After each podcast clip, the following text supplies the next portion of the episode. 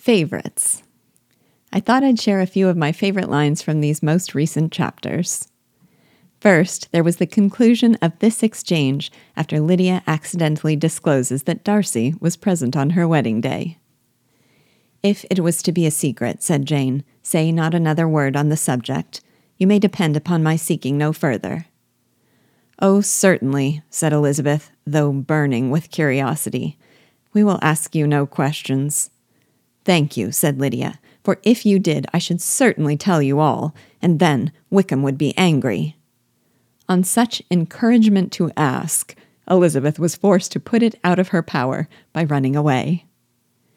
Lydia did not intend the prospect of making Wickham mad to be encouragement, but boy, it was. This next line seemed like one of those that could be held up as characteristic of Austen's humor. Polished and elegant in style, caustically sarcastic in content.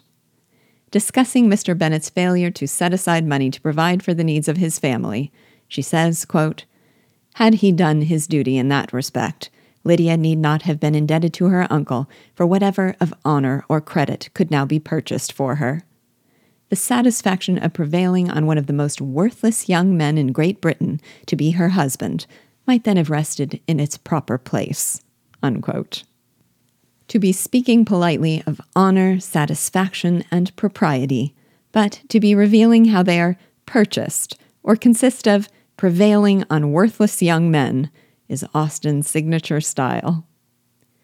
I also really enjoyed the poignancy of Elizabeth's revelation that she might have been happy with Darcy, just at the moment that she decides it's too late.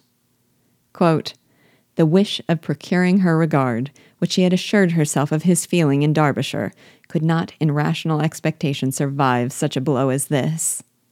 She was humbled, she was grieved, she repented, though she hardly knew of what. She became jealous of his esteem when she could no longer hope to be benefited by it. She wanted to hear of him when there seemed the least chance of gaining intelligence.